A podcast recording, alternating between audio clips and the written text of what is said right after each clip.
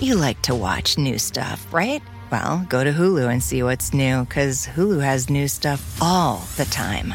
Like Vanderpump Villa, the new docudrama starring Lisa Vanderpump, where first class luxury meets world class drama. A new season of The Kardashians starring The Kardashians, of course, and Grand Cayman, Secrets in Paradise, the sizzling new reality show set in the tropical Caribbean.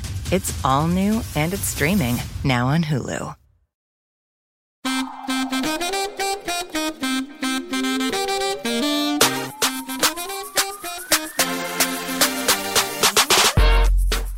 And we're back with an all new Keep It Home Edition. Hey guys, Hello, everyone. how are you doing? I'm feeling sprightly. I got up extra early today for no reason, and I'm like uh, the iced coffee, the aforementioned iced coffee from last week has been consumed. So I'm I've got those electrified eye sockets going, which charm everybody. I must have picked up on your energy, Louis, because I too was up at like 5 a.m. and now I feel like a whole human when we record this podcast instead of the like the semblance of one that I usually am. Yeah, I don't know who gets up this early, but I feel like Blythe Danner greeting the day early in, in, in my denim shirt. I have no idea what was going on with me either, but I was also up early and I went to bed at a reasonable time. I was just sitting on my couch reading a book, listening to the Last Black Man in San Francisco soundtrack and the Melancholia soundtrack. I read to um, film scores now. Oh, that's smart. The silence is just sort of horrifying. That's fair. Nobody loves saying the words film score more than you. Do you think I'm impressed? Because I'm not. uh, but we do have an exciting episode this week. We do have Andre Holland here with us. Ooh. He is Adorable, accomplished. a man. Quite. Yeah, I love. I, I adore Andre Holland. I actually interviewed Andre a few years ago for MTV News when he was mm-hmm. doing the August Wilson play Jitney on Broadway. So I had to dig up that interview to remember what I said to him. That's always fun. Looking at your old writing. Yeah, yeah. I don't. Oof. I don't know how you did that, but I'm sure you were great. I'm sure you're great. Are you gonna? Is it that you don't want to ask him the same stuff? Do you cycle back so you know what you guys talked about in that Well, way? yeah, d- didn't didn't want to retread. You know. The amount of times like people have to restate the same inter- information or have the same takes uh, after talking about filming something that ended nine months ago or so. Like I'm a little sympathetic to actors having to go through that. I mean, just you have to keep entertaining yourself as you retell these stories. So Yes. anyway, we'll see how it goes. I feel like that's how you get people to be entertaining or spontaneous at a junket. You just immediately bring up something from their past that you were really into that they weren't expecting people to bring up because they're there expecting to talk about this movie for eight hours. Yeah. Oh yeah, no, no. I, I remember one time I was interviewing somebody. I want to say it was Jaime Pressly or something, and she said to the person off screen, "How many more interviews do I have to do?" And the person goes, "Uh, forty-one." like they have to do so many. What? they, they have to do so many mo- uh, interviews per day. So if you can bring up anything, it's helpful. Yeah, you, you have to go full Nardwuar and find something from like the year they were born that they Mm-hmm. don't even know that they remember. Before they get bored to death by Pop Sugar.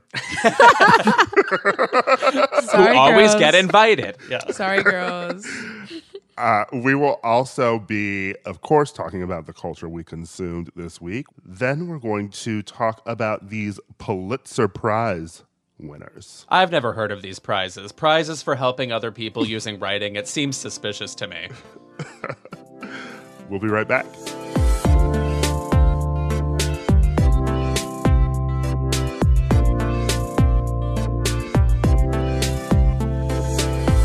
Hey, Keep It listeners, there are two special elections for open house seats coming up Tuesday, May 12th. California State Assemblywoman Christy Smith is the Democrat running in the special election to serve the rest of former Rep. Katie Hill's term in California's 25th Congressional District. This race is a toss up, and Republicans see it as one of their best pickup opportunities, so they're making a big investment.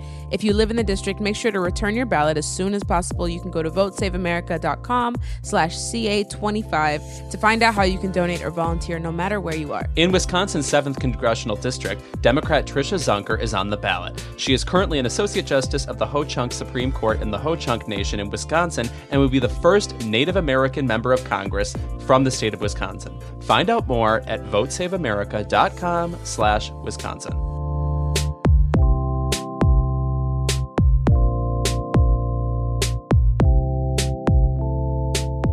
This week, surprisingly, had quite a bit of culture. Yeah. It does seem surprising. When we have a lot to consume, I'm worried because then I think, oh, then we won't have much next week or we're running out or whatever. Yeah, but things seem to be increasingly happening more often in the midst of this pandemic. So maybe people are finally settling into a groove, or maybe we were just in a regular lull where things weren't going to be released anyway, at least television wise.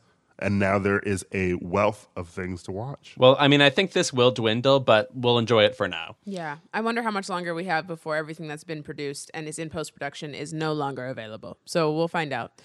But I did watch something finally that I'm excited to talk about. Yeah, what was that? Oh, Have you are you guys caught up or did you watch anything at all of The Last Dance? Of course, the Michael Jordan documentary. I'm four episodes in. Yeah, I did not catch the most recent episodes. I did cave and I started watching it. I didn't think it would be for me. I've never been a sports person until when I realized how gay basketball is. It's very gay. Go on. Dennis Rodman. That first of all, Come Dennis. Rodman. That is should be prime example. But two, it is sweaty men getting in, in each other's faces, fighting all year for a piece of jewelry. Like it is the gayest thing for a championship ring. It is so gay. So I so I I, I got involved and um, Kobe was in one of the last two episodes that just came out on Sunday, and it was very heartening to see him speak.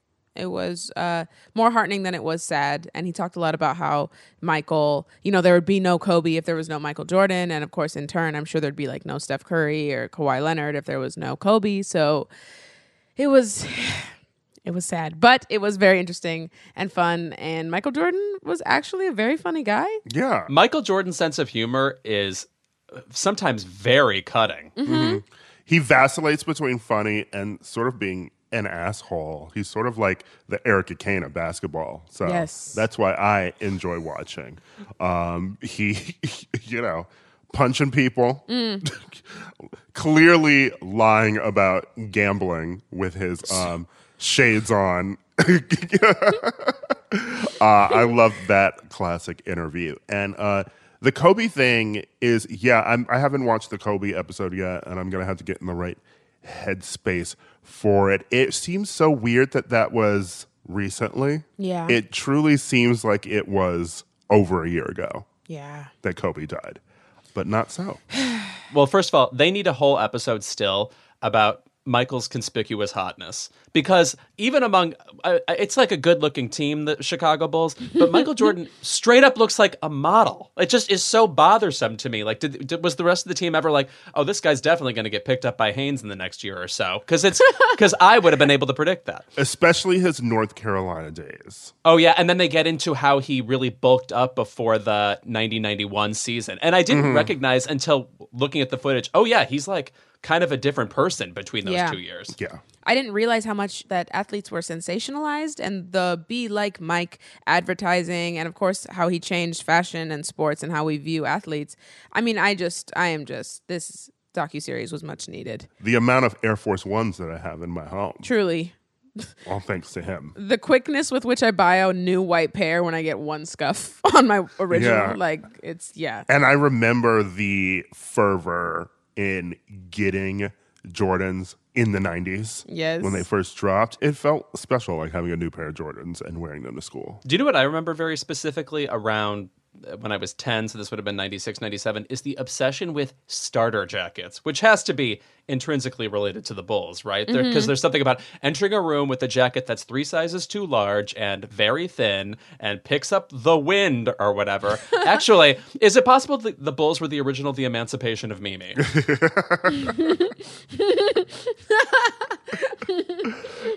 Uh, Oh, the sound those jackets make. It's it should be illegal. Like they are breaking some sound.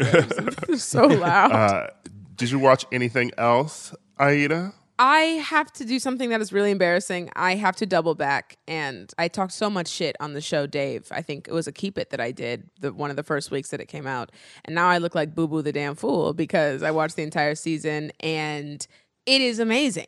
Every episode is really good. They spend a lot of time talking about the side characters. They talk about black men with bipolar disorder, which I don't think has ever been done on TV, at least in this way. Plus, there's appearances from like Tierra Whack and Trippie Redd and Justin Bieber, which you guys know I'm not a fan of. He's just like a walking Juul pod, but it was nice to see him on TV. So go back and watch Dave and enjoy that. And don't listen to me unless I've seen a whole season of TV. I'm going to stop. Thank you for warning us. I will keep it in mind next time. Mm-hmm. I know where you're coming from. Wow, you had a real come to Yahweh moment there. Oh, here we go. yes, yeah, I really did. Love that for you.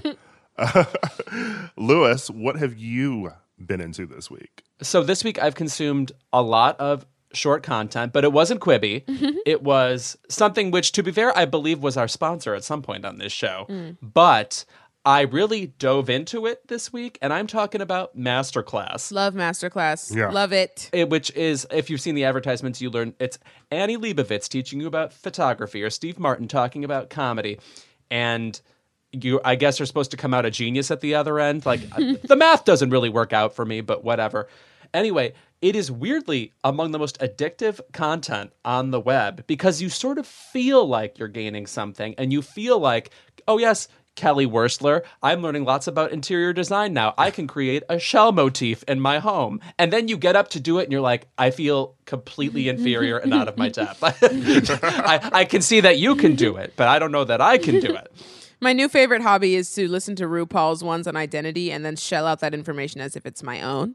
That's what I've been. that's what I've been doing. But yeah, there are some amazing ones on there. I've learned how to show run by Shonda Rhimes. I will never be a showrunner, not anytime soon. But if I need to do it, I have the very basic skills. I love the contrast between Shonda Rhimes. I mean, Shonda Rhimes is, is kind of long, but um, you can do it however long you want to. So, in comparison with Shonda Rhimes's, Aaron Sorkin's is like the Bible. Mm-hmm. Like, it just will not stop. Oh, he likes to talk? You don't say. Yeah. and walk? Yeah. I need to watch uh, Natalie Portman's one on acting. I just want to know what a acting masterclass looks like. That did appear to me to be the most perhaps unintentionally funny one because there's one where she's like, she stages a room and she goes, here I find out I'm being cheated on. And the only universe in which something like this would happen, acting wise, is in the worst soap opera. so it's like, thank you so much for teaching me how to do this, shall we say, um, kitschy job. yeah. There are two very funny ones that I really enjoy. There is one that David Sedaris does that is about humor writing, which he is just this very quirky type of comedy that I don't see embodied very much. He is very true comedy that is um love David Sedaris. He has a funny one. Another funny one is Usher doing performance, which I th- I can only assume is him teaching you how to sweat on command. Like I don't know what else could be going on there, but those are two to definitely check out even if you're just perusing. Usher's like, step one, have 14 abs. yes.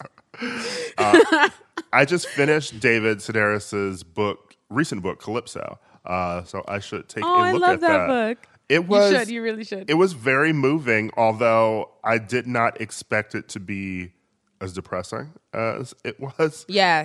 because it's it's about his um, mother's death uh, and his sister's suicide, and it also midway through it describes his last interaction with his sister, which is sort of Mm-hmm. heartbreaking. But he he never writes these things very saccharine. Um, they're always just sort of funny or matter of fact, which I think makes Mm-hmm. them somehow sadder. Right when the book came out, I was very fortunate because he came to my university to speak, and I went to go get my book signed. And it was about a year and a half after my brother had passed. And we told, I talked to him about it. We joked, and then he put a little uh, tombstone when he signed the name with my brother's name. And I was like, only David Sedaris would do something like this to my books. So yeah, it was really cute. really funny. I think he's that's a pattern of his that he does that for people when they talk about their dead relatives or fa- family members. So it was cute, and it made it was comforting in a very strange David Sedaris way. So Um, also, another strange thing I've done over the past week. Can you believe it? This this will not surprise you at all. But my friends and I have decided to pick various Best Actress years in the Oscars and just watch all five of the nominees.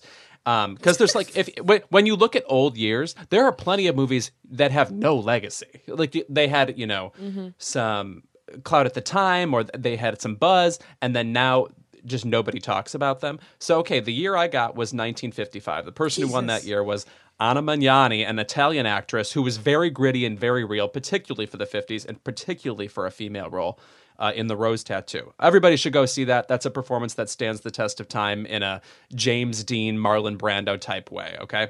We love the rose tattoo, Tennessee. Precisely.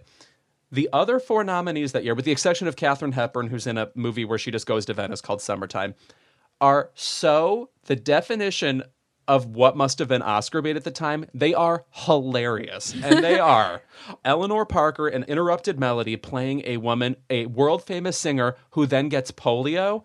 You better believe there's a scene where she flings herself out of a wheelchair and crawls to knock over her record playing. You better believe it.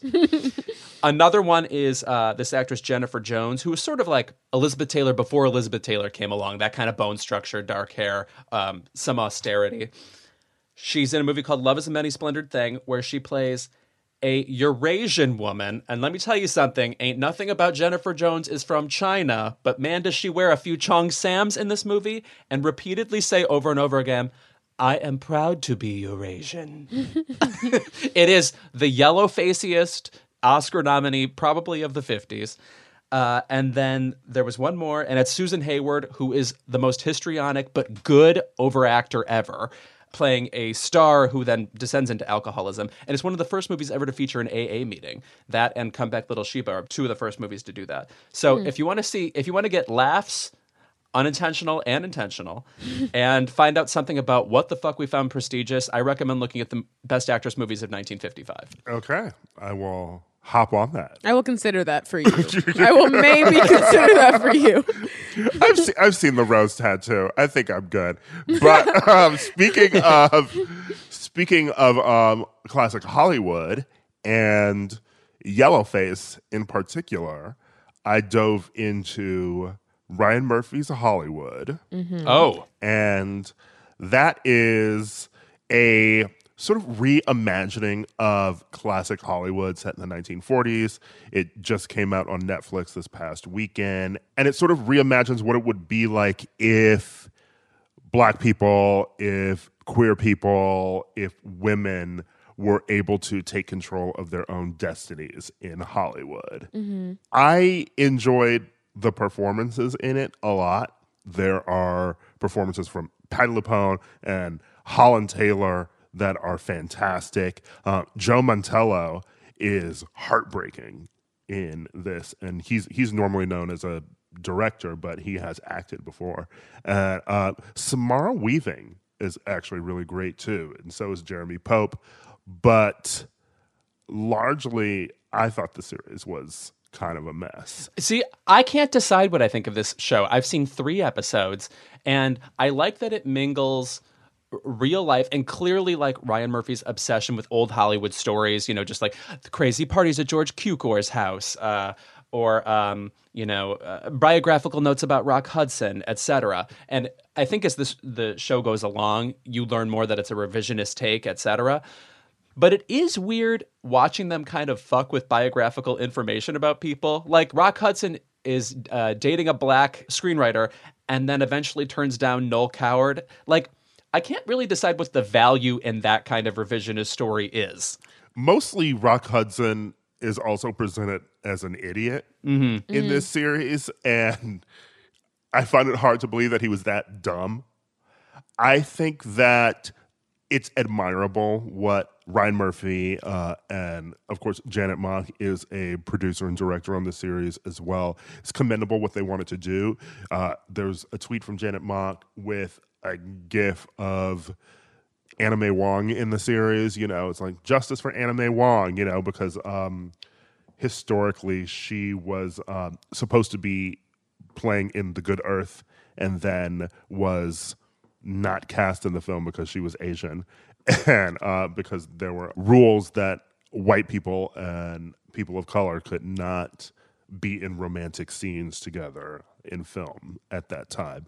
And then she didn't win the Oscar for that, obviously, because she wasn't in the film. And so, not to spoil things, but she ends up getting an Oscar that she would have earned if she had been in the film in the first place. And the thing about Hollywood is it's impossible to spoil it because you can tell pretty early on through this wish fulfillment that there's going to be no suspense in this story. There's going to be no conflict because everything is sort of a foregone conclusion. The series is about what if all of these people were celebrated instead of having to hide in the closet or you know have to be in um, colored people only sections of movie theaters. It's a weird premise for a TV show in that way because the idea is what if these people faced fewer conflicts? Yeah. So as a TV show, you're running into less just narrative plot interest in a way. And unfortunately, you know, like with um like the woman Camille, who is a black woman who ends up playing the lead role in this film named Meg. Uh, there are scenes with Queen Latifah playing Hattie McDaniel, and I think it real does a real sort of disservice to the Hattie McDaniel story to show, oh, this is what happens when this girl gets all the things that Hattie McDaniel didn't get to have. You know, the respect in the industry, etc. When it took a really fucking long time for that to happen, and you know, put some respect on Halle Berry's name. You know, I commend wanting to do something that is positive, but ultimately there are really no characters in it. You know, they're all sort of ideas or tropes and unfortunately it just doesn't really come together in the end and ryan murphy does this kind of storytelling i mean that is basically what pose is but it also works in pose because each character in pose at least seems to be a fully realized character and there are conflicts even if they're resolved at the end of every episode, there are conflicts that drive the characters and they sort of have wants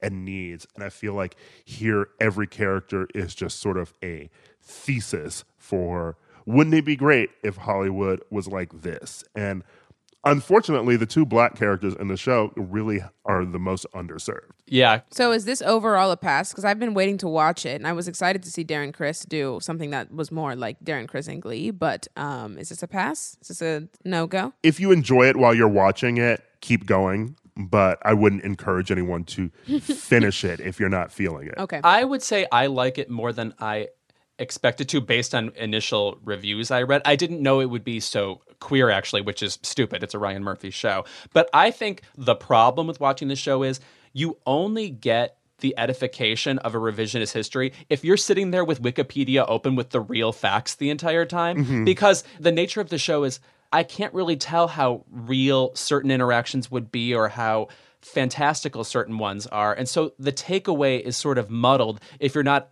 immediately aware of the entire story of Anna May Wong or the or like how Rock Hudson had to be in the closet. You know, just mm-hmm. there's lots of stuff you have to know in order for the show to really have the intended effect. Yeah, unfortunately. And by the way, oh my God, Vivien Leigh in this show is a complete mess, which which gels with certain biographies we have of Vivien Leigh, but it takes place in the late 40s, and it's before she does a streetcar named Desire, and she basically randomly at a party foretells her own demise due to mental illness in a tizzy, and it felt a little convenient to me. Yeah. So uh, the actress looked great, but I do think sometimes the characters are living Wikipedia pages, and that gets a little Yeah. annoying too. On the flip side, I would say that what I really enjoyed on Netflix this past week was Never Have I Ever. From Screaming. Mindy Kaling and Screaming. Lang Fisher. I started it last week before we started to record, and I really finished it this week. And I thought it was amazing. It is one of my favorite new shows of the past year.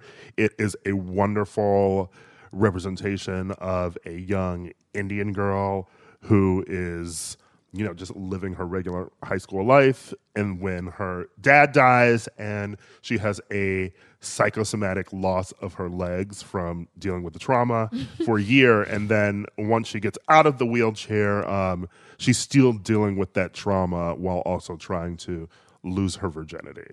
I thought it was a nice spin on a classic tale that we've seen before, you know, and that's sort of how you can make diversity and like sort of um, wish fulfillment happen in an interesting way. I'm just more into people doing the work now rather than trying to rewrite a history that has already existed. Yes. I was so extremely impressed by the show. I mean, I wasn't sure what we were going to get. I was just excited that um, Indian girls, immigrant girls, were going to get anything. Um, and I knew I was going to watch it regardless. But when I watched it, it gives me the same, like, poignant, funny, dark comedy that Fleabag has, like the genius of that, but spun for 15 to 18 year olds and then also appeals to adults. Um, and also, the mother, who's played by Poorna Jagannathan, is one of the funniest actresses I think I've seen in a while, and I'm so excited to see what she'll what else she'll be in. She played a cheating, unfulfilled wife in the first season of Ramy, so I recognized her. But uh, More. I want more. I want more. We need more of her now. And the lead actress on the show, Maitreyi Ramakrishnan, is uh, very funny. Uh, she's sort of. I do think that Netflix protagonists, like to all the boys I loved before, etc., in these rom com situations, do have a similarity where they're like confidently awkward, and I do feel like that gets a little homogenized over time. But I think she is really talented, often very funny, and I have to say I like her academic rival on the show. yes. Who, um, this like mean white kid. Ben, played by Jaren Lewison. Uh, he Correct, they- yes. He is he is great. I love So their good. conflict in the series. I would actually say that I appreciated how she was more than that confident, awkward thing. I think that they really dove into the fact that she has anger issues. And that is fr- stemming from her unresolved trauma. She's truly a monster and a bitch to everyone around her. yeah. um, and it's told in a funny way and doesn't make her seem awful. You know, it makes her seem like a teenager who's dealing with some shit. and that was the thrill of Fleabag, of course. Like monstrousness is refreshing, you know. Um, even like when you watch a show like The Wonder Years, which is supposed to be lit- like maybe the most literal everyman protagonist uh, coming of age story. He is so awful certain times and Mm-hmm. at unpredictable moments, and so are we. So are people. So that's always thrilling. Finally, I will say that one of the love interests, Darren Barnett, who plays the hot jock Paxton, is Valerie Cherish. hanging out with the teenagers. Oh yeah, he's like TV close to show. thirty. he is so old. He's very hot. Yeah. But compared to the other actors who are ranging from, you know, like 17 to 18, he looks ancient. It's very unfortunate because I was going to commend the casting because shows don't often do this well where they cast people who are supposed to be 16 as the right age. They did it so well for everyone except for him. It just looks so bad. I And it's so- really funny that they're watching Riverdale at one point in the series and remark on how old the teenagers look on the show. Yes, When the they do. teenagers who play on Riverdale are in their at least like early 20s or at, were like 19 when the show was starting. Not 29. Yeah. That's funny. But it is a time honored tradition for teenagers to be played by adults as Yeah, I don't want it to stop. seen. I find it eternally amusing. Yeah. Uh, no one will beat Andrea Zuckerman being 40 years old practically on Beverly Hills 90210. Bless. Yes. Stockard Channing in Grease forever. Yes. 34, by the way. All right, when we're back, Andre Holland.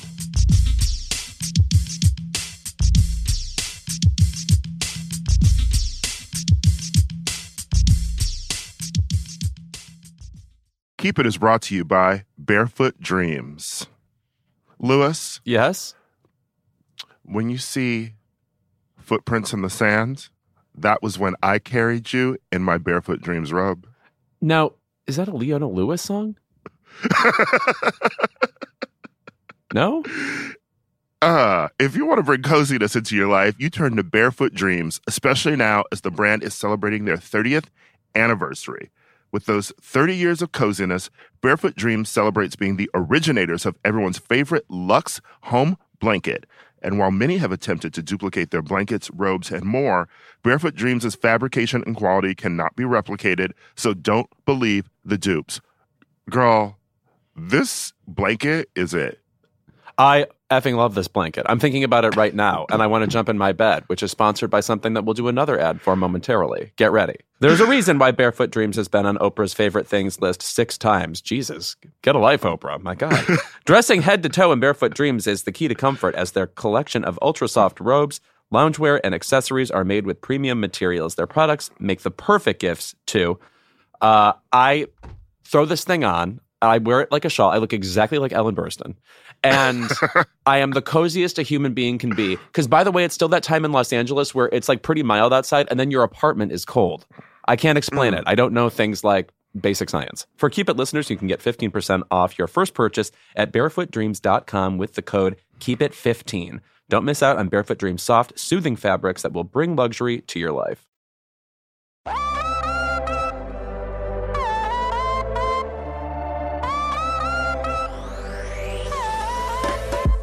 We know you know him from Moonlight, but today we're excited to talk to Andre Holland, who is starring in The Eddy, an eight episode limited series on Netflix. Drops this week, and it's about a father jazz musician living in Paris. Hey, what's up? What's up? Hello. Hey, hey, how y'all doing? good, good. Okay. Um, I would be remiss if we did not ask about this bookshelf behind you. You you all can't see this, but Yes. there is a huge bookshelf, like three, I think, with so many books on it. we love seeing people who have just are very well read on the show. Tim Gunn was initially our bookshelf king, but you have actually just supplanted him in a hostile fashion, I might add. this is an attack. Oh my goodness. Well, I don't want to supplant Tim, man. Uh, is it is it No, like novels, plays? Because you do a lot of theater as well. yeah, it's a little bit of everything. Uh, there's some plays up there. There uh, a lot of nonfiction, not as many novels, but uh, a lot of man. What am I seeing? I'm seeing some Hilton Als, Tressie McMillan Cottom, Baldwin, of course. You know, a bunch of different stuff up there. And it's it's been my lifeline during this pandemic. I can imagine. Yeah. Good. Yeah. We, of course, loved you in Moonlight, which so many people know you from. Um, and it was exciting to now see you working with Damien Chazelle in this Netflix series, The Eddy, which comes out this Friday. Can you tell us a bit about what it was like working with Damien? I think we were just talking about him the other week, too. Just Aida had watched Yeah. Whiplash. I was just raving about Whiplash. Yeah, it's dope. It's um, and th- thank y'all for having me on too, taking the time to talk with me about the project. So I met Damien back when we were doing Moonlight, when we were doing press for Moonlight. Uh, obviously, La La Land and Moonlight were sort of on the same path. Oh, they were Oh, up were against they? each other. Oh, I weren't they? didn't Yeah, surprise, Right. surprise, oh yeah, surprise. yeah, yeah. Thank you. Thanks for joining. Uh, it's so I got just a sidebar. It's so funny when people talk about Moonlight like in that way because I always think back to when we made it for like you know no money and in like 22 days. I thought okay, my my parents will see it and my friends will see it, but I never imagined that like you guys would see it or that the world would see it. So Yeah. it still shocks me when people are like, yeah, yeah, we know.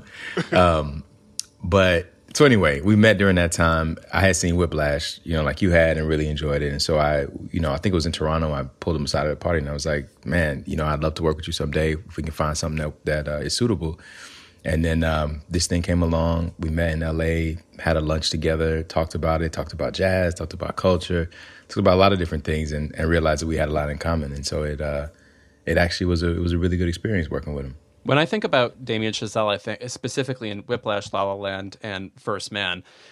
I mean, you're so immersed not just in uh, the visual atmosphere of it and music when when it exists in these things, but just sonically. I just feel I just feel like you're fully enveloped in, in what's going on. It really almost feels like a VR headset a lot of the time. So when you're filming a show like this, which is obviously super musical, are you watching like cameras do crazy things around you at all mm. times? Does it feel really shocking and overly technical? And is it hard to work in that atmosphere? It's funny you say that. Going into it, I expected that it would be really technical, but it was actually the opposite. Damien, you know, he directed the first two episodes, and all the music, of course, is recorded. Well, not of course, but in this case, all the music is recorded live. So that presented a, some technical challenges from you know in the sound department, but.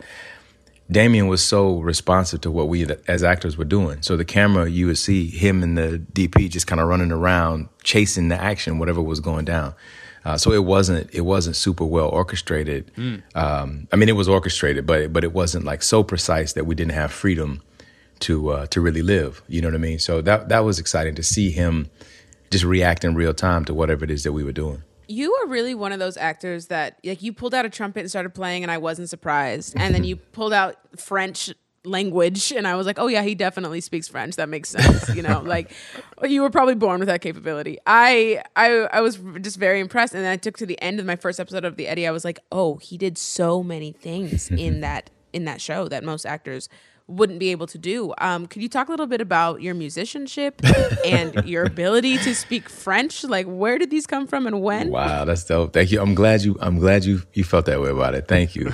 Um, no problem. Thank you. Thank you. So, the mu- the musician part of the music part of it was the hardest because I you know I don't really play any instruments. I play a bit of guitar and a, a little bit of piano, which I learned many many years ago, but it's not something that I do every day so just getting into that was really difficult. I had, I think, two or three different piano teachers, and um, any moment that we weren't on set shooting, I was in the trailer practicing the piano or back at home practicing the piano.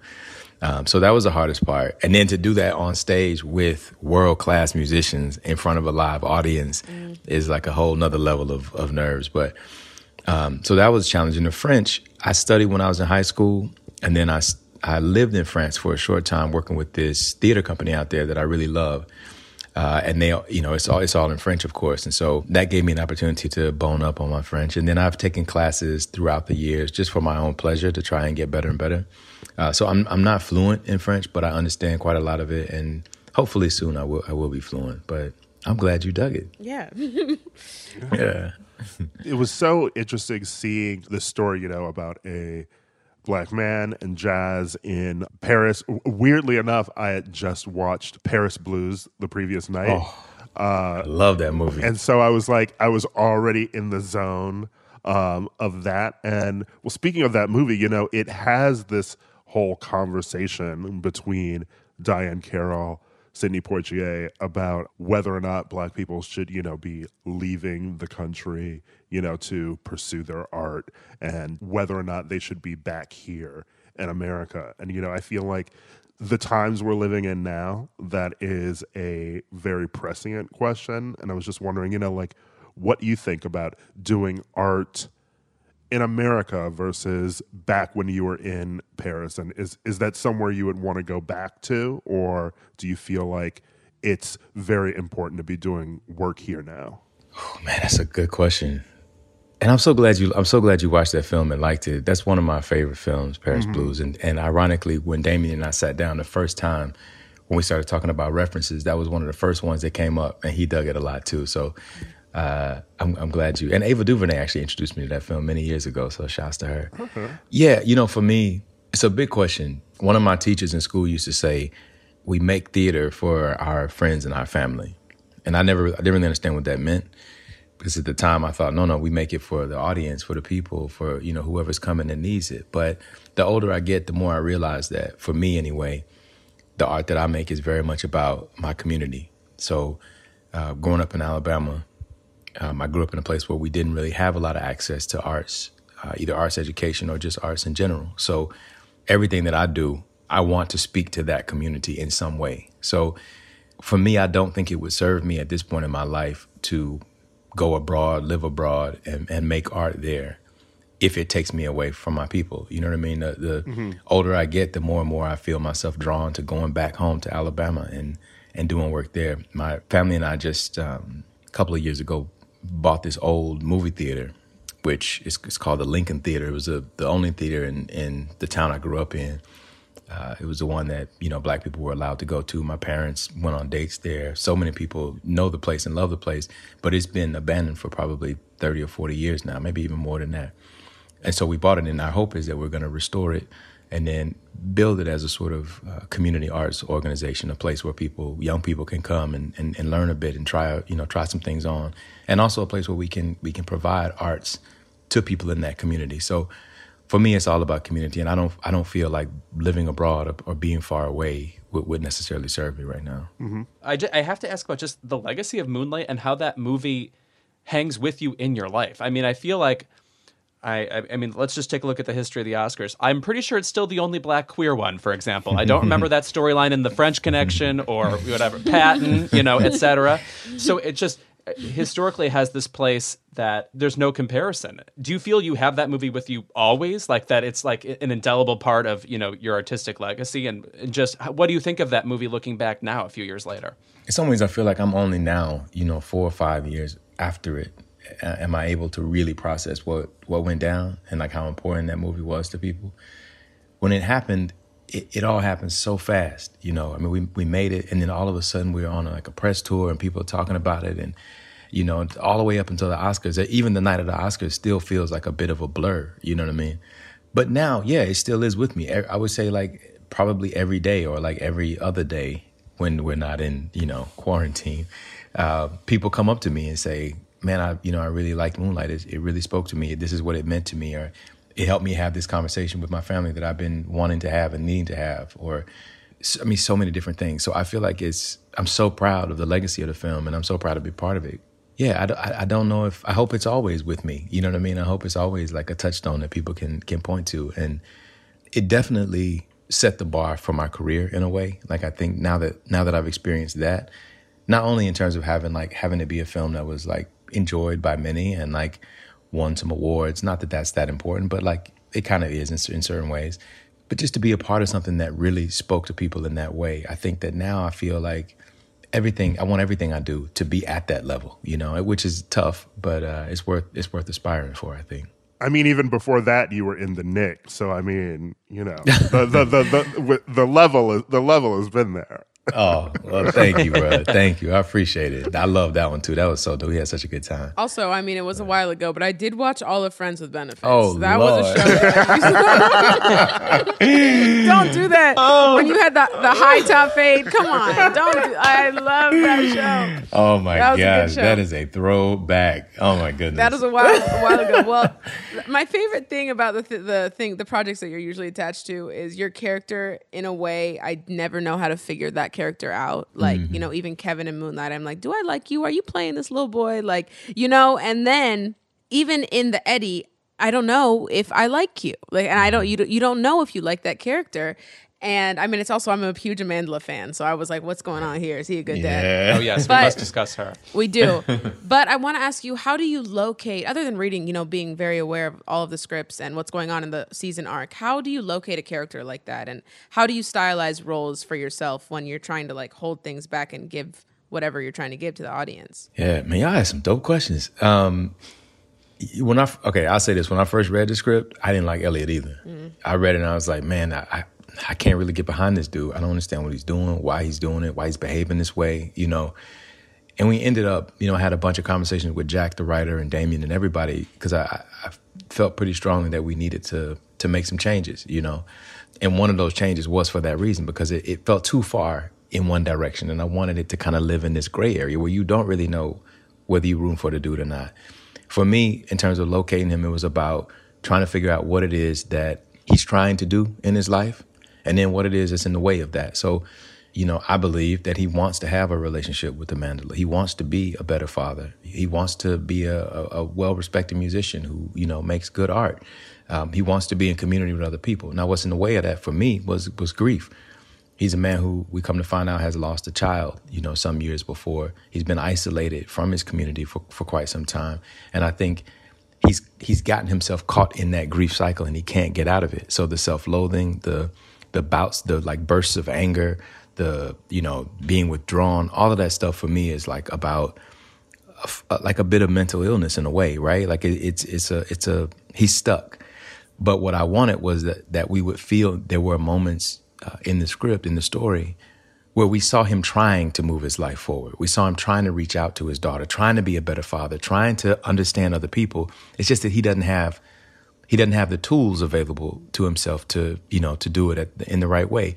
And for me that like that struggle trying to understand that is very much something that i was going through myself at that time trying to forgive myself for some things some some decisions some mistakes that i made in my life right? Trying to tolerate myself trying to be gentle with myself and also allowing myself to feel the things that i needed to feel. So all of that stuff was going on for me and going on for Elliot. And so it was really important to me, especially as he's a black man, that we not present him as just an angry, out of control, bad father, that like he's a dude mm-hmm. who's trying to do better, you know.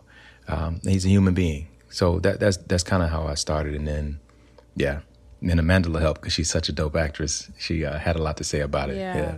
Yeah, can we talk about is it frightening to work with like young prodigy actors. Just wh- why are young people often so good at acting? It's like a scary situation for me. I will never forget watching The Hate You Give because uh, first of all, just the, the story jumps from romance to violent trauma and back uh, really quickly, and she just has to process a lot and give us a lot as a as a character in that movie.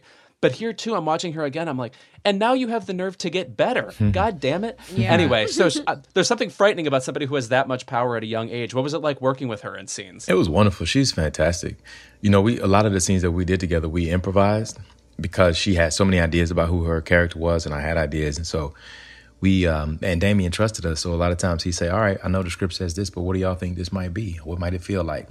And so we spent a lot of time just kind of going back and forth. And she's, like you said, she's she's a prodigy. I mean, she's so talented, so smart, um, so giving. She's just a she's she's she's a G. That's all I can say about it. And I think she'll she'll go as far in this business as she wants to go. I'm almost a little disappointed that Damien Chazelle isn't like J.K. Simmons in Whiplash. I would prefer he say like, actually, it has to be at my tempo all the time. That would Yeah. sort of be rad. but I guess I'm happy you weren't, you know, devastated. by now, now when it now when it came to the music, let's be clear. Like that, he gave us the leeway as actors, but when it came to music, it was a little bit different. You know, like the he wanted the camera and the, all of that, all of that stuff had to work together. You know, and there were times when I was like, I'm glad I'm not a musician because I'm not sure I can can uh, get that right. But yeah, Jumping back even into the Moonlight narrative that so many people know, I feel like so much of us know a lot about Barry Jenkins, you know, just because of the way that Moonlight was sort of that underdog story during the Oscar season. Uh, can you tell us a bit about just interacting with Damien as a person on set? Maybe initially when you met him too, and like everything he does is about like the music, the tempo, jazz. Like, is he just constantly talking about music all the time? not really, not with me. I mean, it, we talked a lot about film and and some about theater and and you know about all kinds of things. I think he's a guy who's interested in a lot of different kinds of, of stuff, you know. But for me, he was surprisingly relaxed. I thought that he would be a bit a bit more prescriptive about things, but he was like, "Yeah, let's just try it. Let's see what happens." And if anybody had a question or had a different idea, he's like, "Great, that and this," you know. Yeah, I, I mean, I can't say enough about him. He invited us out a bunch. We went to hear some music together as a cast, which was really helpful. Yeah, I can't say he's he's dope. We we really enjoyed it. And by the way, um, before Moonlight, you were also in Selma. If you ever want to learn a ton about movies in about seven minutes, any interview with Ava DuVernay, this woman cannot stop name dropping films. She has seen so much stuff. It's very, very intimidating. One of those like top 1% knowers of movies. Did you gain a lot of uh, just appreciation of film through her? Yeah, in a sense. I mean, I like I said before, she put me onto Paris Blues and to a bu- some other several other you know sort of classic black films. But I think more than that, I learned or what I gained from her was was an understanding of how to run a set and how to really treat people. Um, I remember when we first did Selma. I think it was maybe the first week of shooting or something like that. Uh, there was a day when I had a pretty big scene and one that I had been preparing for and was a bit nervous about, and and I just so happened to get a cold, you know, the day before. So I woke up, you know, feeling terrible, and I went to set anyway, thinking, all right, we're gonna we're gonna make it happen. And when I arrived, the PA saw me and she said, "You all right?" And I said, "Yeah, yeah, I'm fine. I'm just gonna get a cup of tea. I'll be in the trailer. Just let me know when y'all ready." So I went and laid down, and then probably about 15 minutes later, there was a knock on the door, and it was Ava. And I didn't really know her that well at that point. We only met a couple times, and she came in and she was like, "Brother, I heard you were sick." Mm-hmm. I said, "Yeah, I'm sick, but I'm good. I'm, you know, I'm, I'm all right. We're gonna make it happen." She was like, "No, no, you just lay down, drink your tea, take care of yourself. I've called the doctor. The doctor's gonna come and check on you, and we're gonna move your big scene till the end of the day so that you have a bit more time to rest." And I was like, "Ava, like." I'm I'm good. Like you don't have to do all of this for me. I'm mm. so good. She was like, no, no, it's already done. It's gonna be fine. Just take care of yourself, brother. And I thought, man, like what a generous, generous person, you know, to do that for me. And she was like that with everybody. So by the end of the shoot, any person on that set would run through a wall for Ava. You know, she just empowers people in that way. That's to me, that's her magic. We are, I think I already brought it up when I asked you about this character and him being like a flawed black man for the reasons that you talked about. But and this will probably be the case for any role that you do because you are a black man. But when you go home after shooting the Eddy or shooting Moonlight, does that stay with you? Like, does the looming kind of having to consider your race and having to consider what it means for that uh, character? I'm sure not so much in like Friends with Benefits. I bet you weren't thinking about it as much in that show. but like, how can you talk about the contrast of roles like that that are more demanding on your psyche? Yeah, in a way though, to be honest, like all roles feel like that to me. Like I'm always considering, even with some of my friends with benefits, I'm like, okay, well, I'm clearly like the black friend, mm-hmm. like the one black guy in the group, and what am I doing? Let me make sure he's not just out here. You know, I, I mean, that character was sleeping around, right? And I was like, well, let's not go too far in that direction. It's always this balancing act of like, who is this character? And like, what does it mean for me to be inhabiting this character? You know? And like sometimes I, I used to get angry about it a bit and feel like I just want to be an actor. And I just want to like get out and, and, and like do my job and like be good at it. But actually now I consider it to be really a gift that I get to consider these things more deeply. You mm-hmm. know, um, it teaches me a lot more, and and at the end of the day, I feel a lot better about the projects. Like for example, one of the things I'm proudest of about the Eddy, regardless of how people receive it or what they think about it, one of the things I'm most proud of is that when I first read the character, there were things that I thought were somewhat problematic uh, or potentially problematic, and that and that we as a company, as a group, were able to discuss those things and try to solve them, you know, in a in a in a mostly peaceful way. And where we ended up, it, it may not be the perfect place, but it certainly is a better place than where we started out, you know. And so I think um, that spirit of collaboration is is really important to me, and, and probably one of the things I'm I'm most proud of in my career, being able to collaborate. Great. Well, thank you yeah. so much, Andre, for being here with us. No problem. Thank y'all. I appreciate it. Yeah, I really thanks for coming on. enjoyed the talk, and y'all stay safe. Yeah. And um, yeah, wear your mask and all that stuff, and we'll, we'll get through it. yeah, you too. Thank you for your solemn sense of Yeah. wisdom.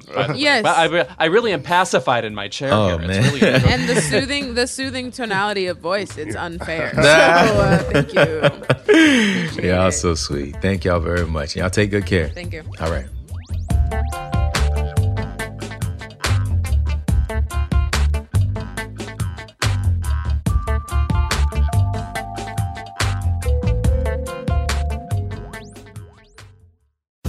Reese's peanut butter cups are the greatest, but let me play devil's advocate here. Let's see. So, no, that's a good thing. Uh, that's definitely not a problem. Uh, Reese's, you did it. You stumped this charming devil.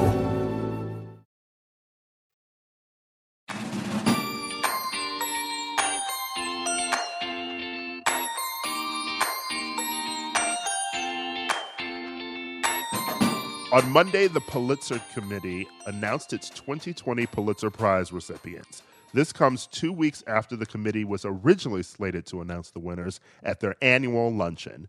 The event obviously derailed by COVID 19 and is postponed indefinitely. However, there were some exciting winners in the bunch, and I think it made it all worth it doing it as an online stream. Yeah. The standouts, obviously, were it is a very black year for the Pulitzers. We swept up. Way more so than usual. It's like a, a sort of landmark year Yes. for black writers, etc. I think uh, one of our first Keep It episodes, by the way, was uh, when Kendrick won the Pulitzer. Wow. Oh, that's right. And I had, I had talked about how when Wynton Marsalis won, people were like, "Well, this is for sellouts now." It's like, that's what we thought about. That's what we thought about Wynton Oh my God. Marsalis once upon a time. And now, what's changed for Kendrick since then? No one thinks of him in that way now. You know? I think Yeah, it's- If if anything, it um it elevated him a bit. You know, to be to maybe more like heady niggas to be like, oh my god, we listen to Kendrick Lamar, that Pulitzer winner. That might be true. The like the jazz kids Yeah. are like, I guess, I guess now, damn, is a good album. But uh, yeah, I love Pulitzer prizes. For me, this is like Oscars for bitches who like to read. Like this is really like this is where I thrive. Uh, I'm very, I'm also very happy that they came together and did it and did the live stream because I mean I know that it, it wouldn't have gone uh, missed, but I'm excited to see how Emmys ends up going, Oscars, if they're gonna like follow suit and do this exact same thing. If we're gonna get like a Zemmys or a Oscars, this is Zoom Emmys, Zoom Oscars. Um, the stream was good, you know. stream they had good. graphics and people were following along on social media anyway, so they got a good reaction. Yeah. And shout out Jericho Brown for winning in the poetry section for his book Tradition. Uh, amazing. Jericho Brown is one of my favorite poets, and not only like his writing and his capability, he is a great reader, which rarely happens at the same time as being an amazing poet. He writes a lot about like black resilience and queer resilience and it's a it's a perfect time to pick up his book if you haven't read it and are interested in poetry. So Jericho Brown. Well, I'm mostly into flowetry, but I will pick up Jericho. Whoa. Brown's. Well, Took how me about back with flowetry. Shit. Yeah. Yeah. I also think that you can say yes to Jericho Brown. So there we go. all you got to do. It's all you got to do. I'll make sure I pick that up. Uh, it sounds exactly like something I'd want to read. Mm-hmm. And speaking of reading, last night I picked up my copy of Nickel Boys by Colson Whitehead, who won the Pulitzer back to back. By the way, he won People don't do that. Uh-uh. fiction. No, the first back to back winner. Uh, he won for Nickel Boys, and last time he won for Underground Railroad. Yes. So he's really, really killing it. He's the first person of color to win that, and that's like a, along with names like John Updike and He's the um, fourth novelist to win twice, the first black author to win twice, and Yes. the first period to win for consecutive novels. a man full of dreads, a head full of dreads, and that is just beautiful. Absolutely, the Nickel Boys is a book that I read beginning to end. Did not put it down. I think I like looked up and the sun was rising, and I looked down and the sun was setting, and I was closing the book. Like it is such a beautiful story. Um, I'm glad you got to read it, Ira. And Underground Railroad is it's funny because we were just talking about the Ho- Hollywood, the show where they kind of do this revisionist history of what it meant to be uh, someone in Hollywood at that time. And Underground Railroad is a great allegorical book about what if the Underground Railroad was actually physicalized and these slaves were escaping on trains that were happening underground. So it follows this story of this uh, woman who's enslaved. Her name is Cora, and she's from Georgia. It's just a beautiful story about the atrocities of slavery done in a very unique way. So people are going to study Colson Whitehead the way they study Faulkner. Like, I can't. I wish I would be around to see that a hundred years from now, but I can't wait because he's such an amazing novelist. Yeah, and the Nickel Boys is about the abuse of black boys at a juvenile reform school in Florida. And I just want to say that from this and Underground Railroad, he does trauma and horror so beautifully. Yeah. If if if there's a way to say that, it's just that it is never trauma porn. You're reading the Nickel Boys, and I didn't feel like fear while reading it. You know, I didn't feel like, oh my God, I don't want to turn the page because there are horrible atrocities happening on each page. Um, I think that the way that he writes about it leaves a lot to the imagination, but also it, it just matter of factly deals with the abuse that people suffer and then it moves on. Yeah. And um, this book, I had weirdly enough received a press copy like last year and I never got around to reading it. And last night when it won, uh, I picked it up and I couldn't put it down. I finished the entire novel. His writing is just so beautiful. And before you even get to the Nickel Academy, you know, you you you meet Elwood, the protagonist, and it's it's such a beautiful story of a black child growing up in the South, the last gasps of Jim Crow, and all of the promise in the world that you would want for yourself, that you would want for any other black person in your life, and knowing that it's all going to be stripped away from him. And it all happens because he hitchhikes to college where he's supposed to be taking college classes, and the person he hitchhikes from gets pulled over because it's a stolen car. Mm-hmm. So you see that like in with good intentions still come bad consequences, especially for black people. And he's just a very good writer. He writes in a way also that is almost clinical, but as a device to show you how detached our black people have become to their trauma. And I, I I found that just genius. He's amazing. And actually, Underground Railroad. It's funny because we had Andre. Is being adapted for TV with By Barry, Barry Jenkins. Jenkins. Yeah. Yeah. So we're gonna get. Can't wait for the girls to have something a little fun Yeah, I mean, something to Yeah, a, a little something fun for quarantine. Um, Yeah. Now you mentioned Faulkner too, but this the debate in Nickel Boys is between him and his friend who's also in the juvenile center with him, Turner. And Turner is more of a Malcolm X sort of vibe. You know, if, if there's if there's the Dr. King versus Malcolm X, The Queen and Slim of it all. right? How to deal with um, oppression as black people. Uh, it reminded me a lot too of Lorraine Hansberry's Les Blancs, which I read after Jeremy O. Harris brought it up to us, um, diving into her other non Raisin in the Sun works. And a lot of her books are about those two dueling ideas in black people about whether or not you're going to do things the right way or whether or not you're going to fuck things up a bit to get what you want.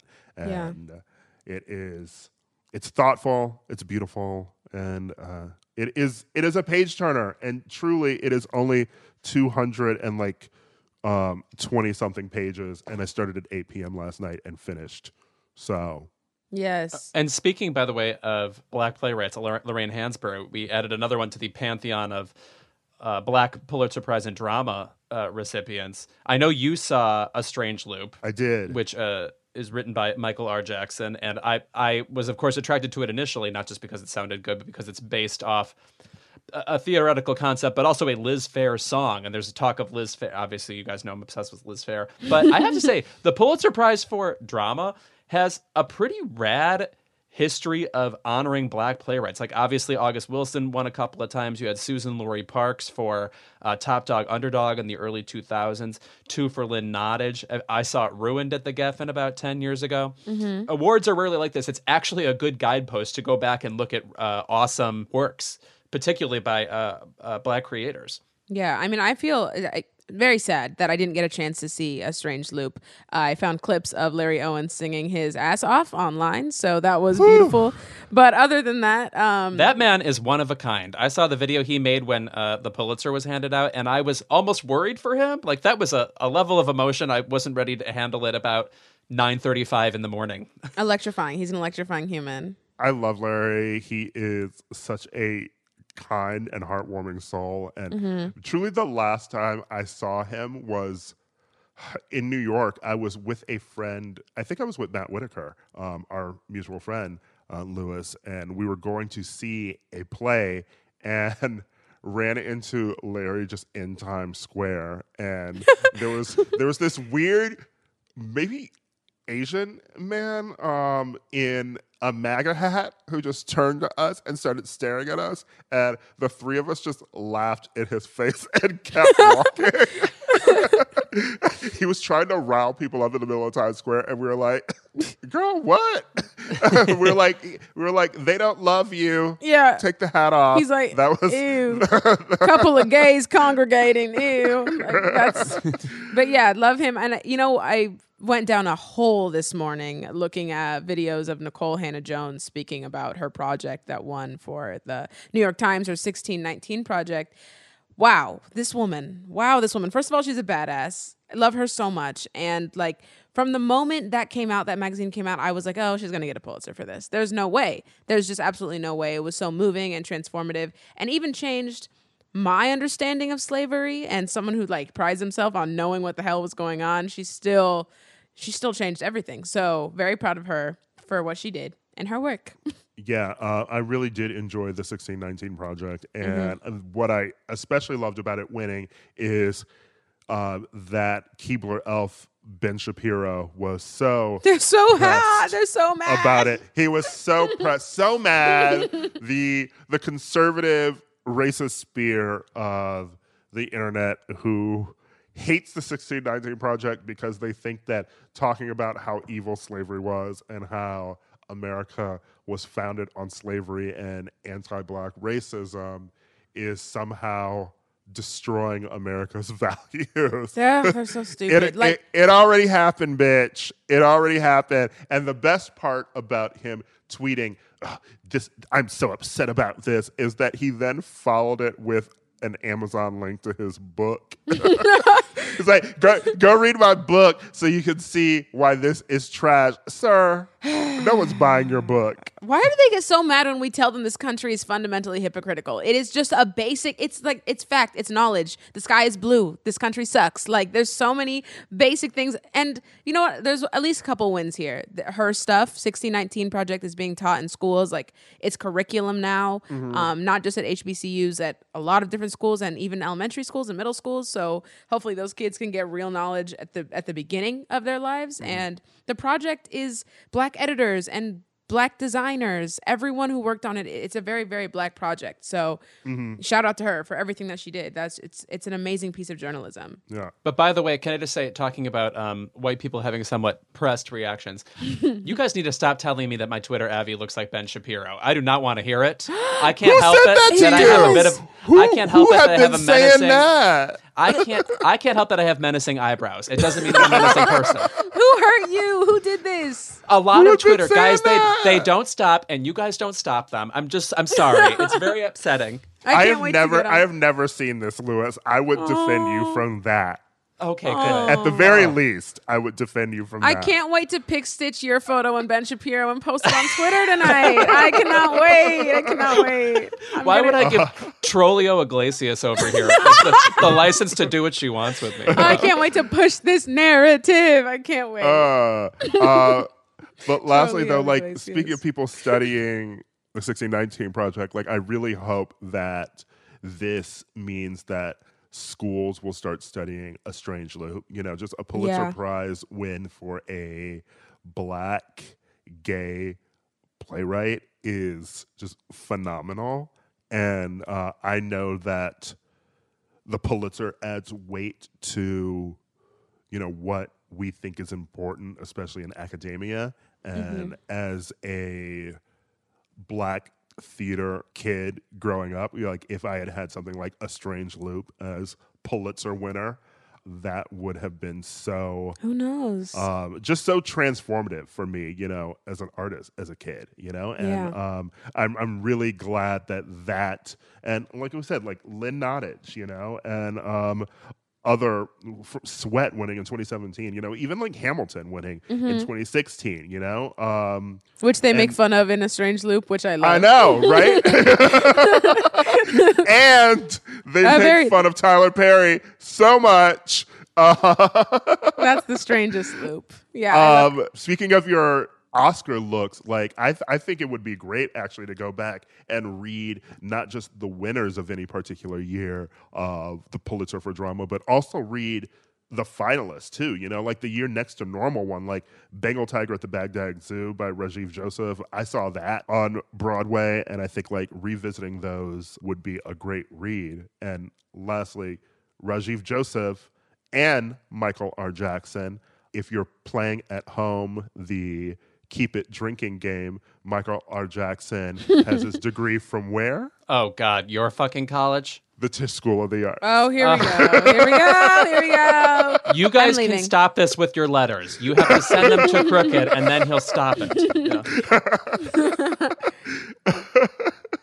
All right, when we're back, it's time to spin the keep it wheel. What if we make keep it a wheel? For what? What would be the point of that, Ira? I don't know, just stole it. I just like stealing things from Jon Lovett. Oh, Oh, yeah, yeah. I guess. Yeah. We And also, it's like wheel. I'm the game show fan, and he gets to have the like Merv Griffin look. No, unbelievable, not uh, unacceptable. Shut it down, Louis. Shut it down. Yeah. And he's been doing basically every episode with Ronan now that they're at home. It's just it's it's truly stacking the deck against us. Christopher Knight and Adrianne Curry. Yeah. yeah, it's disgusting. It's insider trading. I don't like it. It needs to be shut down as well.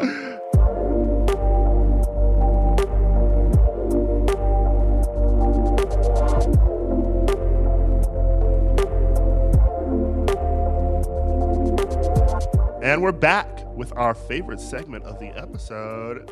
As always, it is Keep It.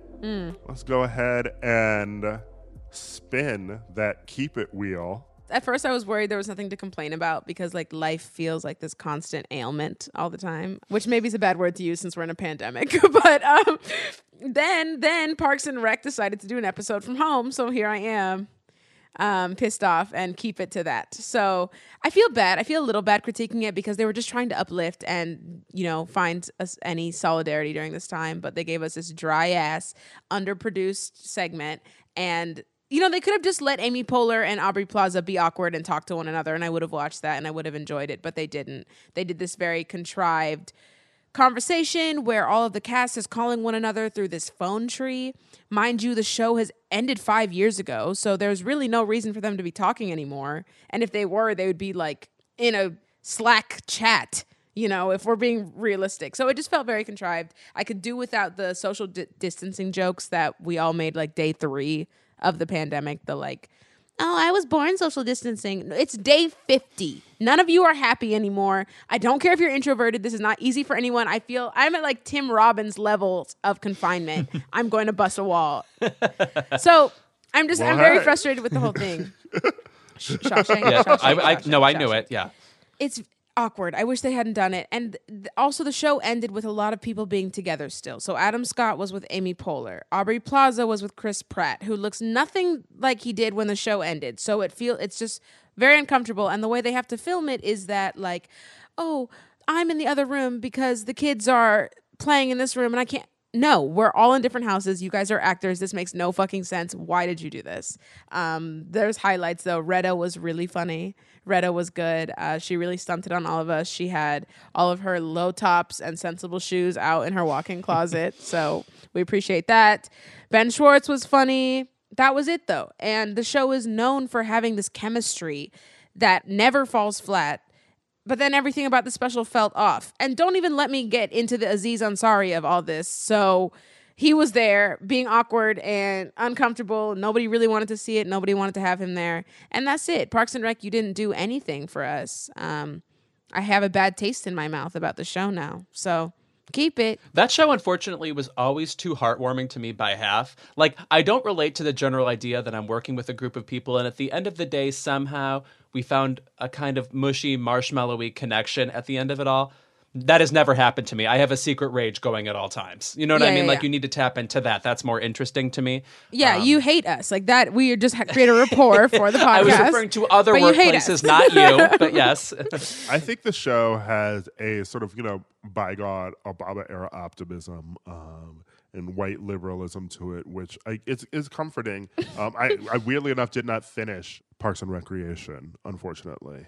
Uh, Mm-hmm. I, I didn't see the last two seasons. There's some shade when you say the whole name out instead of just Parks and Rec.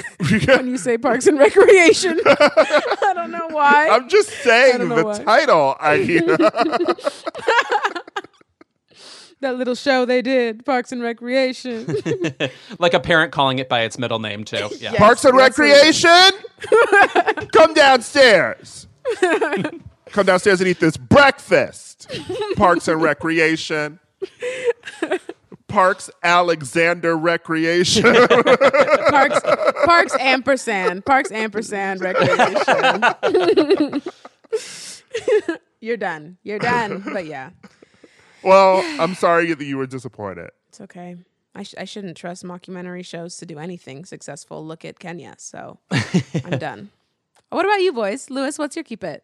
Um, well, it's that time of the month again, which means it's time for me to aim my keep it at Jeopardy. Uh, two keep its that are Jeopardy related this week. They came out almost a full seven days ago. I'm sorry we record on Tuesdays and miss these things often, but two major pop cultural slights towards iconic black women have occurred, and unfortunately, they must be addressed. The first one is that there was a category about the Zulus. Okay, Jeopardy was already putting itself in hot water with the, the Zulus category. I'll put that out there right now. Yeah. A whole category on the Zulus. Right, is- yeah. I wish I'd seen the rest of the game. Yeah, but, but like usually when they have a category that's that specific, they couch it in like historical terms that they can apply to other things. So it's actually a little easier than you'd think. But anyway, lo and behold, you can guess what happened without even me telling you. They had to identify the leader, Shaka Zulu.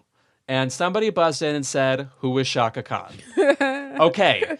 I will say the contestant herself seemed to express immediate regret after she was called wrong, like she could hear that she had said the wrong thing. That said, maybe she needed that cue to know it was the wrong thing. Mm. And I've been thinking about Chaka Khan anyway because she was referenced and she was on RuPaul's Drag Race a couple weeks ago mm-hmm. as a guest Yes. judge. And one of the contestants, Widow Von'Du, claimed to be a super fan. This man said to Chaka Khan, I have to thank you for Through the Fire. That is like me saying, I'm a huge Madonna fan. Madonna, I have to thank you for Like a Virgin. I don't believe him. That's not what a super fan would say. You need No a deep fan- cut? You need yeah, a deep cut? exactly. Okay. Yeah. If like I'm clearly a bigger Chaka Khan fan than he is. You got to bring up uh, "Do You Love What You Feel," uh, "Any Love," uh, uh, her cover of "We Can Work It Out," uh, or her best song. If you don't know "My Love Is Alive" by Chaka Khan, I'm telling you that will light up your day. It's a great dance song. But um, anyway, so uh, Jeopardy contestant messed up Shaka Zulu, messed up Chaka Khan. Okay, a couple days later. First of all, I am a I am a huge Chaka Khan fan, and I will still say that my fave is probably um, "I Feel for You." Yes. Okay. No, I love a feel for you. And Prince wrote it, obviously. Wonderful song. Okay, we're going to move on. A couple days later, there was footage of Janet Jackson at the Billboard Awards performing. the contestant was spotted the clue control. And he buzzed in and said, Who is Ariana Grande? Now, What? let, let me say, I will say this. I will say this.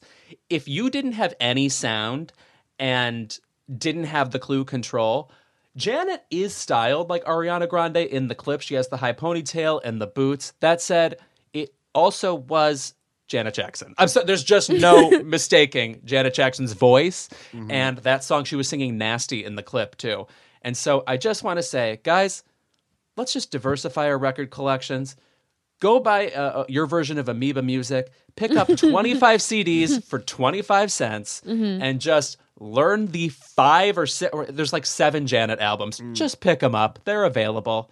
We can all educate ourselves, and you'll have a good time. It's great music for the car. I will say that the woman who correctly identified Janet Jackson after he was wrong was the woman who said Chaka Khan. So she did redeem herself. Yes, a- and, and, I'm happy for her. Yes, and uh, uh, congrats to her. Um, And also, listen, Ariana is a white woman of color. I can see how. Yeah, she often wears confused. she often wears Janet Jackson's foundation color. So like that is you know that it makes sense that they would confuse her. So Actually, maybe this is on Ariana Grande ultimately. Should, should I have pitched this at her? A lot of you guys have been asking about my foundation routine. here's my 38 step routine for Vogue, where I put on 17 layers of charcoal. but yeah, So, my keep it this week Ira. is for my former employer, Oh, The Daily Beast. Okay. they haven't gone weekly yet? Okay. Yeah, yeah. Can you imagine the monthly beast? you're not much. You're not much of a beast, then, are you? Beast does a lot of hibernating. oh, it's it's it's back. I guess it's been two or three years. Beast. when they really go under. Um, no, but this daily zine that I used to work at recently published an article. And unfortunately, this article was written by a former coworker and friend, Kevin Fallon. But you're going to get dragged for this article. I'm sorry, Kevin. Sorry, Kevin. Uh, and also, having worked there, I understand that Kevin had no part in writing this headline. But the piece is on the Netflix documentary Becoming, which chronicles Michelle Obama's book tour from her um, book Becoming that came out last year. And it takes a quote from the documentary and blows it up into something that it is completely not. It blows it up into clickbait and incendiary um, nonsense uh, that is purely designed to have Twitter quote tweeting this article and creating a stir for 24 hours or forever how long it takes until people get to actually see the documentary, right? Um, the headline is Michelle Obama is mad at black voters, not Trump voters. That's my trauma. Now, here are the quotes. In the documentary, she says, It takes some energy to go high, and we were exhausted from it. Because when you are the first black anything, dot, dot, dot, So the day I left the White House and I write about how painful it was to sit on that stage, a lot of our folks didn't vote. It was almost like a slap in the face. I understand the people who voted for Trump, she continued. The people who didn't vote at all, the young people, the women, that's when you think, man, people think this is a game. It wasn't just in this election, every midterm. Every time Barack didn't get the Congress he needed, that was because our folks didn't show up. After all that work, they just couldn't be bothered to vote at all. That's my trauma. Now, if you just read this, it sounds like this is all said in the same breath. Mm. And and a black woman saying our folks, obviously you're going to think that that is black people. When this first started trending, I remembered, oh hey, I have a screener for becoming on Netflix. So I went and watched it. The first scene where she says as the first black anything um, a lot of our folks didn't vote. It was almost like a slap in the face. She is talking about black people. She's talking to a classroom of black teenagers. And honestly, you know what? It makes sense for a black elder in that moment just to be like, listen, the first black, a lot of our folks didn't go vote. It was a slap in the face, etc. When she gets into the thing about understanding the people who voted for Trump, obviously because they're racist. Um, but the people who didn't vote at all, the young people, the women, etc., are folks. It is clear that she is talking about Democratic voters in general or people who just stayed at home, and it is a completely different scene. So to write it out as if it were one complete thought is misleading. Um, and it makes you think that Michelle Obama is dragging black voters and contrasting them with Trump voters when she is clearly not. The headline was changed from yesterday to Michelle Obama is mad at our folks, not Trump voters now, um, instead of black voters. Which rectifies nothing, though. Yeah, it's a thing where, it's particularly like sometimes at the Daily Beast, when I worked there, um, this thing that the internet has about taking a story and designing it to create outrage and designing it for clickbait on the internet. And then what happens is we exhaust ourselves arguing over something that isn't true all day. And then by the time that it's proved the not to be true, we've either forgotten about it um, or you don't even really register it. You know, it's it's that thing that we talked about with the Hillary Clinton documentary. You know, it's like she can make that gaffe and talk about uh, I could have stayed at home and made cookies. Even after someone apologizes for that, you're always going to still remember that initial gaffe in your mind, you know, and the way that people talked about it. And I just think that we talked about like a- asshole like Ben Shapiro earlier, you know, like the Mr. Mxyzptlk of the right. and um, I think that when they spend so much time on the right trying to make us mad and creating clicks that anger up their base, it's so unfortunate that we also do the same because w- what is this now? People are arguing all day about a Michelle Obama quote that is misleading, that was misrepresented. And then when it comes time to actually have outrage about something on the internet, where does it go? You know, like we're exhausting our outrage in the wrong spaces um, at the wrong time. This thing always happens online this sheepish reaction to realizing that a quote was blown out of proportion or that we were arguing about the wrong thing, where somebody will say, you know, at the end of their Twitter thread that they didn't delete, something like, well, it could have been true.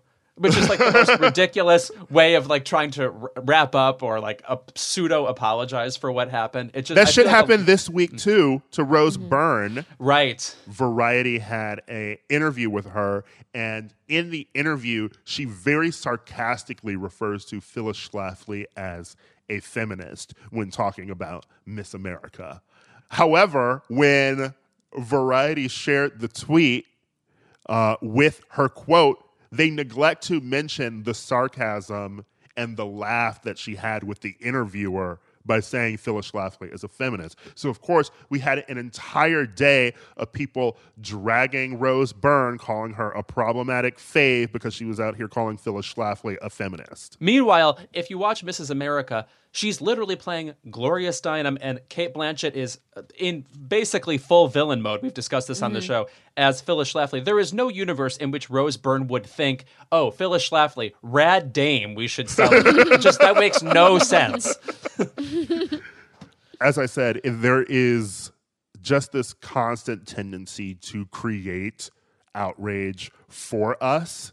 And I think that at the end of the day, it is exhausting because when we need the time to actually be mad about things, you're exhausted or you're just filled with so much disinformation that you don't know what you're yelling at anymore. Or also, yeah, the legitimate things you're supposed to be mad about are way more complex than a single quote. And I think a lot of people latch on to quote anger because it's it's just easier. You know what I mean? It's just like one soundbite you can sort of lay into as opposed to, you know, a whole concept. Well, anyway, that's our show. Thanks for spinning the keep it wheel with us, everyone. and thank Thanks you- for playing Tic Tac Keep It. Yeah, whatever game. Yeah. Next week, let's play a version of Singled Out, but keep it out. Ooh. 50 single hot takes, and we only select one. Yeah. Actually, that can very well be a reality. Let's talk about it after the show. Let's just Let's turn do this it. into a dating show and have our listeners call in and we'll set them up with people. I need a husband. Anyway, uh, thank you to Andre Holland for joining us this week. And uh, we'll see you next week. Keep It is a product of Crooked Media. Caroline Reston is our producer. It's Caroline, like the princess, the one you don't care about. Our editor is Bill Lance, and Kyle Seglin is our sound engineer. Thanks to our digital team, Elijah Cohn and Nadine Melkonian, for filming and editing our video content every week. They say plants like music. Yeah, no, like really, they, they respond to the vibrations of it, which means that this playlist you're listening to, the plants are too. You know what else plants like? Organic soil from Miracle Grow. It's made with all the best stuff like wood fiber and compost. Plus, it's OMRI certified organic, which officially means it's made with superior ingredients. And when you give your plants the stuff that makes them happy, they won't judge you on your iffy playlist. Hear that, plants? So go ahead and give them Miracle-Gro.